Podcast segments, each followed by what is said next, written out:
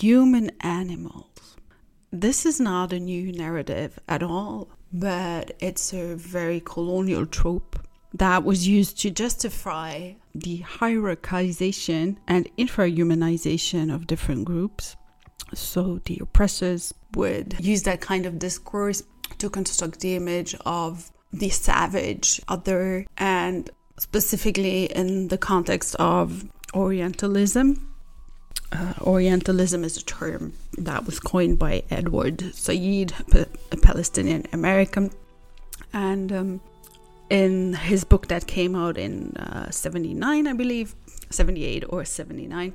And what it says is that the Oriental other was constructed as something that the Western imperialist is not.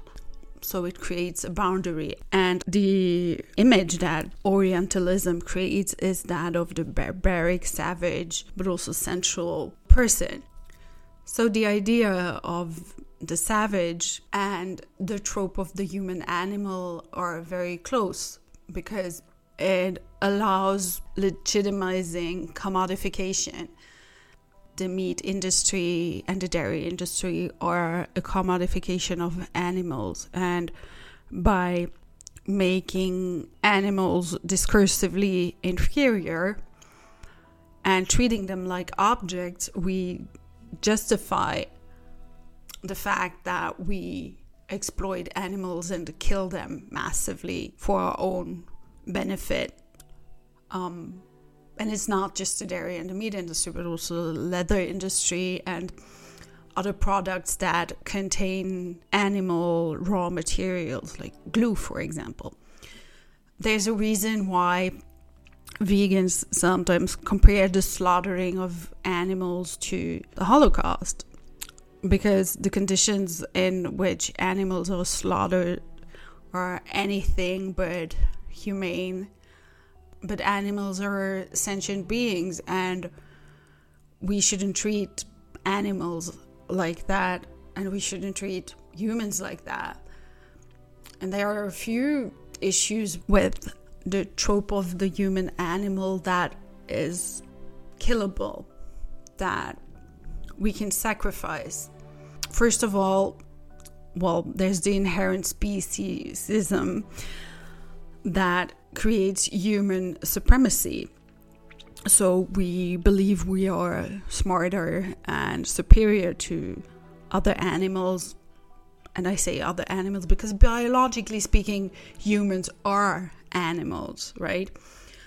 So we create this human supremacy which justifies ecocide, and it takes, of course, a huge toll on nature. Like we build our societies and our lives in ways that don't care about nature as much. We care about our allegedly primary needs first, like creating profit, housing, entertainment, and of course, housing is a basic need.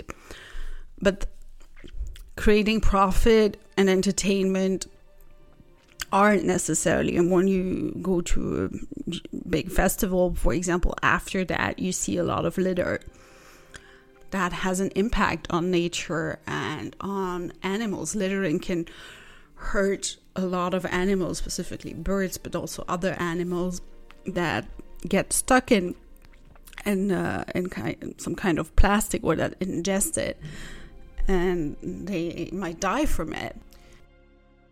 I love my cats, for example. I love them so much. But then there are people that would say, oh, it's just a cat. So by creating that distinction of worthiness of life, we say it's okay to treat animals in certain ways, maybe to torture them, to kill them for our own sake. And if we compare humans to animals, while we make the distinction between humans and other animals, pretending that humans are not animals, which again biologically is not true, we put them at that level where we deny their humanity, where we deny their worthiness of life. But let's consider a bit, like when we look at what is happening right now, when we see how the victims of the current genocide in Gaza are live streaming what is happening to them, and when we see how they are helping each other, how they are trying to find solace and comfort through each other, and also when you see how they take care of animals in the street, like cats. There have been a few videos showing how people still take care of the cats.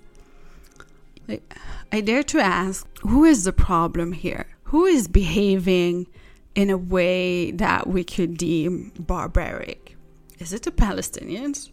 Really? And someone recently told me, in the context of me putting up a flyer that said, "From the river to the sea," this person has said to me, "Well, you know, this is very controversial with what is happening between Israel and Palestine." I said, "Well, I'm very well informed. I know why I'm putting this up. I know exactly what it means." And this person was kind of saying between the lines that they were neutral.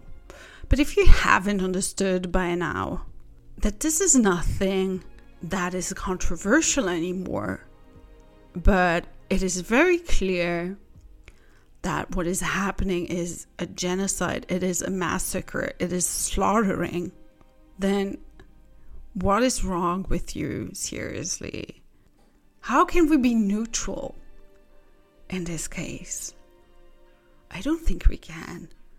If this doesn't affect you, if you think you should be neutral in this, where is your heart? And I mean the general you. I'm not saying you as my listener. Don't get me wrong here. It's just that I was shocked that this person kind of made me feel like I shouldn't advocate for Palestine. I shouldn't do activist work for Palestine. Well, I don't care what they think. But it is so twisted and so effed up. It's just the oblivion. Like, seriously, I just want to yell at these people. It's unbelievable, really. I mean, it's insane. We have to speak up. We cannot let this happen. I feel like the world is coming to a point where this is just not... It is not accepting of this anymore. I mean, some people are still complicit, but I think it really shows that to the common narratives about who is dangerous, who is a threat to, like, Western societies, which, by the way, is just white fragility, and it's a fake argument to restrict immigration. But these arguments, these narratives about Western civilization being superior, that are rooted in Western philosophy, are just sickening in the face of the current events. Another narrative that is worth mentioning here is the common trope that Africa is poor. No, Africa is rich in resources, but Western imperialist powers have stolen these resources from Africans. The West needs Africa. The West needs Africa for gold, for copper, for lithium, etc., for certain foods. So I think we're coming to a point where we can see how disgusting this neo-colonialism and neoliberalism really is. And I want to end this by reading part of a post that Adrienne Maree Brown, who is a writer, posted just 5 minutes ago on Instagram. Rooting in love. This is a love note to the movement for Palestinian life that has grown exponentially in these last 4 months. I love that there is such an emergent nature to this body. People are showing up because their hearts come awake, showing up because their hearts are broken, showing up because they can see themselves in the socialized other, and because they don't want to see themselves complicit with the mass murder of a place, a people, a culture. I love the unlearning of the Islamophobic and anti-Arab sentiments that have been woven into Western world views. All right, I'll stop it here. Thank you for listening, and as always, I hope you'll tune in for the next one.